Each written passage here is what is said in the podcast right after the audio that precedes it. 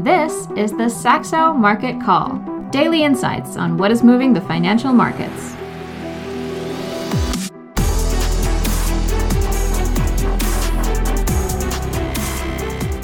Hello and welcome to the Saxo Market Call. It is Thursday, 5th of January, 2023.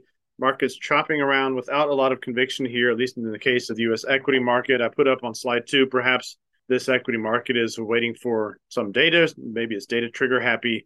We do have some important data coming up, as we'll talk about later with the U.S. jobs report. Yesterday, we did get a decent um, uh, JOLT survey. Uh, I think we've got a chart on that later in this uh, slide deck coming in uh, with uh, growth in job openings. It is back in November, but still it's a data point the market reacts to uh, relative to a multi hundred thousand job opening decline expected. We also had the ISM manufacturing, the employment sub index there, even though the overall level was around what was expected, just below 49.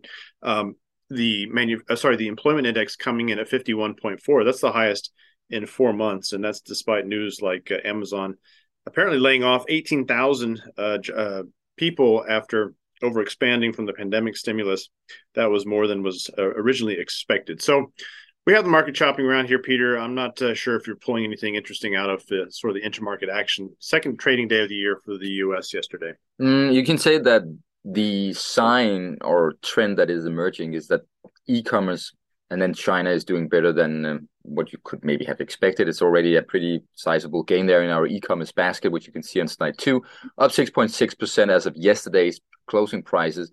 A little bit at odds with the bubble stocks because those two baskets were highly correlated last year. And what has happened this year is that, and we'll talk about it uh, later in the podcast, Alibaba, the Chinese e-commerce names are flying uh, for different reasons, but they are flying, and we will talk about Amazon as well because that stock of obviously is sitting in the in the e-commerce basket, and maybe potentially one of the answers to the to the e-commerce. One thing is that it was the worst theme last year, so there's always a rebound for the worst performing themes because it can get even worse than it already was priced in.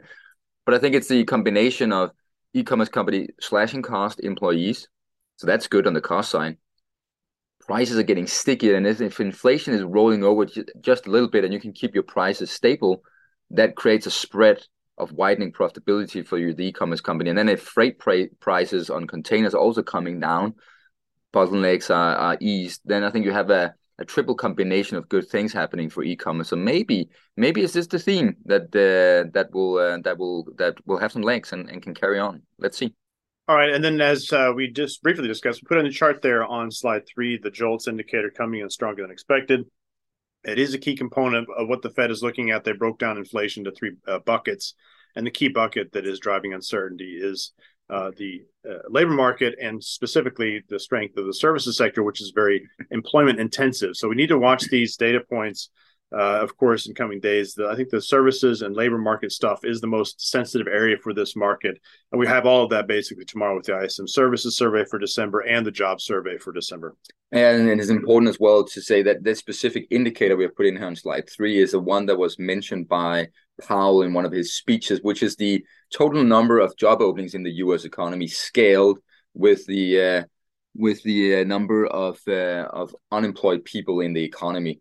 So it tells you a little. Ah. It tells you a little bit about mm. the demand. Oh, sorry, the supply, available supply, and then scaled with, or, and, then, and then sorry, in relative to how many people. Oh, sorry, how many job postings there are. And as you can see here, the job market is still extremely red hot, and it's, it's significantly more red hot than it was uh, in the on the back end of the dot com, which was a very hot job market back then in the U.S. And I think this is one of those indicators that that are suggesting that the uh, wage pressures will continue to be uh, quite significant in the U.S. And that whole point that uh, several million, three and a half million, I think, of, uh, if memory serves, have so, supposedly permanently left the uh, labor force in uh, the U.S. All right, in the FX space, I think a couple of interesting things to pull out here. Slide, roll forward to slide four. You can see dollar yen coming back quite strongly. I think what this move is emphasizing is that the huge sell off there, the huge rally in the Japanese yen, really got about all it could out of the situation and the Bank of Japan's uh, marginal shift in the direction of tightening. I think for the yen to get stronger from here, you're going to need to see uh, a more significant impulse from global rates. So those continuing lower, perhaps uh, even posting some new cycle lows. We've really thoroughly uh, repriced dollar yen, and now it's going to be up to the big scenario from here. Are we headed towards more disinflation, a global recession? Lower rates. That is the only yen positive scenario I see. or will inflation remain a bit sticky? Uh, and in that case, I think the Bank of Japan underperforms in terms of what tightening it could bring relative to uh, the rest of the world's central banks. So that's, uh, I think, an interesting uh, sort of emphasis of that 130 level in dollar yen. Breaks above, well, let's call it 134 to 134.50. Uh, we could even be into a bigger range expansion uh, much higher still here in, in the next uh, few weeks. Other things to pull out. So we have sterling uh, quite weak still.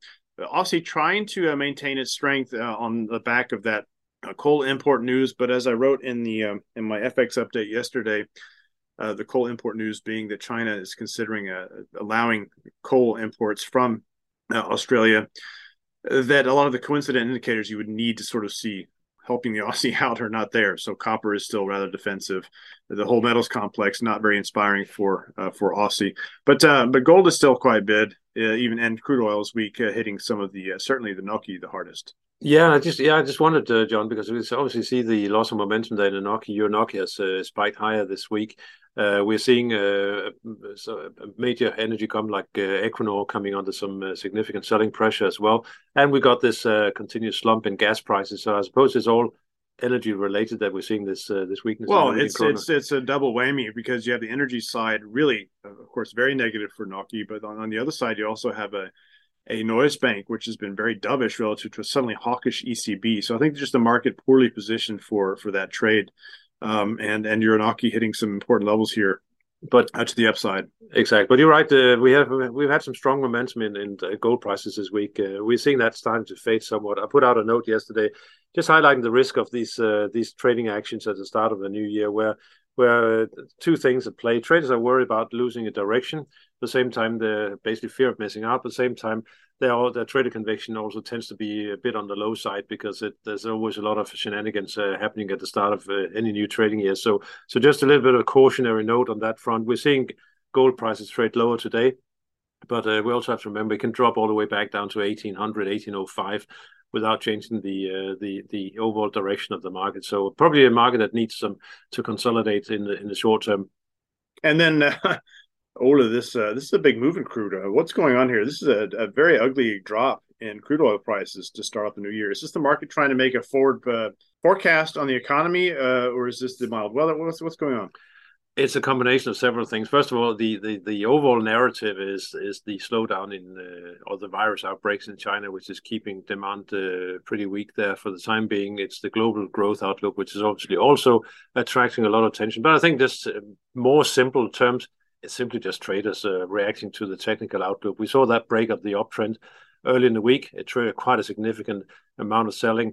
Into that, we just have to remember that December was actually a month where where hedge funds built up long positions both in WTI and Brent. The total net went up by around 28%, especially in uh, Brent crude, where we saw the biggest net addition to length uh, just before New Year in 17 months. So um, so a lot of recently established long, longs that needed to be adjusted. I think that's pure. This is pure. Most of this is just down to uh, to to trading position adjusting, um, trying to find the right direction. So I, th- I wouldn't be surprised if we start to see this market find some support fairly soon, um, and then just basically trade trade the range while we wait for further news from China.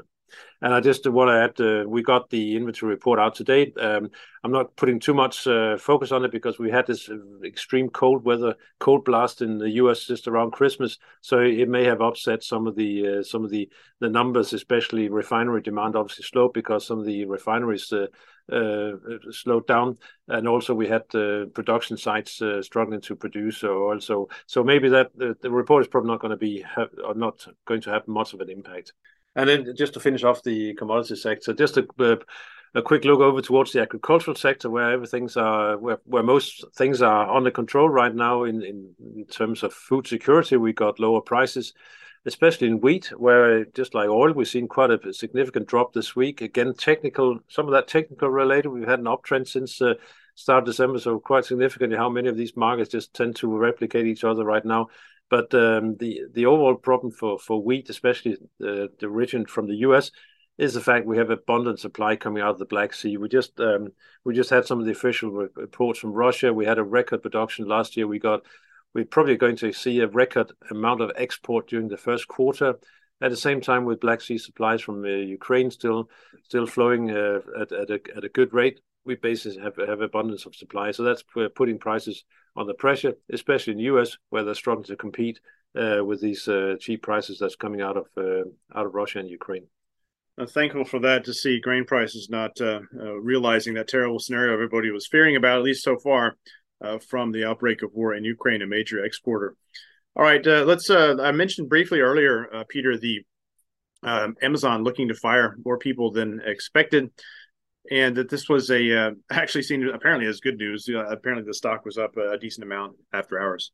Yeah, but look at that! Uh, look at that chart on slides. It's not a pretty one. No, it's not a pretty one.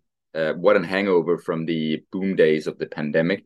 I showed in some of my equity notes um, last year how Amazon, in, in when you looked at their capital expenditures, significantly deviated from the long term uh, trend in, in in that in that account, and and you're seeing the hangover. I mean, they they clearly overemployed, and that was also Marc Benioff, the the founder, co-founder, and current CEO of Salesforce, without saying we basically overemployed people and falsely recognized or forecasted the uh, the incoming slowdown in the economy, and, and here we are. I think how much of a slowdown is it really versus just a massive change in valuation to an interest rate shock? I mean, sometimes I, I wonder these CEOs. I think they get a lot of things uh, wrong also in their commentaries. But regardless, I think the the interesting signal here from Amazon and Salesforce from a market perspective is: will companies be rewarded over a couple of weeks with a strong trend in the share price from laying off all these people, or is it just a one off? I think that's the question, and we'll we'll we'll have to judge and see that in the weeks to come.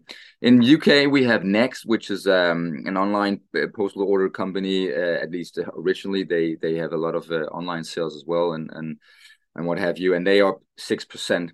They're raising their fiscal year earnings guidance, and they're seeing stronger than expected sales. I think that's uh, pretty pretty interesting case given all the gloom and doom headlines coming out of the UK uh, and, and troubles for the households over there, etc. So very strong, very strong start to to the year here for next. And then Alibaba, another day on the close up in Hong Kong trading. We we had that policy shift that and we talked about it in uh, in our. in one of our first podcasts of the year, that Ant Capital, uh, sorry, that Ant Group, which is the payments arm of Alibaba, their financial uh, payments arm, was allowed by policymakers to do a capital increase. And I think it's paving the way for an IPO later, maybe later this year, if the conditions are, are right and they can meet certain conditions as well from the from the regulators. I will say though that even though momentum, if you look at the close prices, uh, are still intact, if you look at the intraday pricing uh, price action in Hong Kong, it was not a pretty one on the uh, on the candle on the on the candle chart there. So um, maybe it's already fading. We'll have to see. But uh, I'm I'm just putting it out there so you have it on the radar. Things are changing. It feels like things are changing in China. And in terms of the earnings, we we have talked about it for a couple of uh, a couple of podcasts now. There's nothing really new to report here on uh, on earnings. It's still Walgreens and Conagra brands that we're looking at, and they will report uh, later today. And I think that brings us to the uh, to the macro calendar, John. Yeah, so it gets a bit more interesting today because we have a couple of data points worth um, it may be worth a market reaction. Um, December ADP private payrolls change. If there's a big surprise there, that survey, by the way, has has been pretty consistent in its drop from from last let's call it late spring, uh, dropping into the well below 200k. This uh, this one today is expected at 150k. I think it was 127k in November. So uh, interesting to see if that trend uh, continues. There's been a lot of discussion in the official data that the household survey, which only asks, are you employed or are you not employed? So it doesn't double count if you have two jobs, which many people uh, unfortunately do in the U.S. That one has been quite weak for some time, but the non-farm payroll non-farm payrolls has been uh, still relatively resilient. The non-farm payrolls out on Friday or tomorrow expected at plus 200k. Uh, we also get the weekly uh, claims data. To my mind, I want to see this claims. If we're supposedly heading into a recession, you would seem you would want to see this. You wouldn't want to see this. who wants to see a recession? But it, you would expect to see this at maybe hitting above 250k on a, on a sustained basis for several weeks. We just haven't gotten there. There was a false signal earlier this year, and that sort of uh, flattened back out. So we're still expected around this 225, which in historical terms, just like that JOLT survey suggests, a very tight labor market uh, with uh, so few claims uh, out there. Uh, and then yes, it's all about tomorrow with uh, with this ISM services data and the jobs, and especially perhaps average hourly earnings data. If there's a surprise there, wages will be a key component of any inflationary risk from here. So we'll all be watching out for that. And then uh, just uh, uh, continue to track this House Speaker problem in the in the Congress in the U.S. House of Representatives. Very interesting. Three more failed votes yesterday, I believe it was, by Kevin McCarthy. Do we see a compromise candidate towards the center that somehow the Democrats can get on board with, or do the Re- Republicans have to revisit who their nominee is, and it has to be somebody that uh, sort of tilts more towards the Trumpist or confrontational, you know, blow up the uh, swamp uh, type of candidate.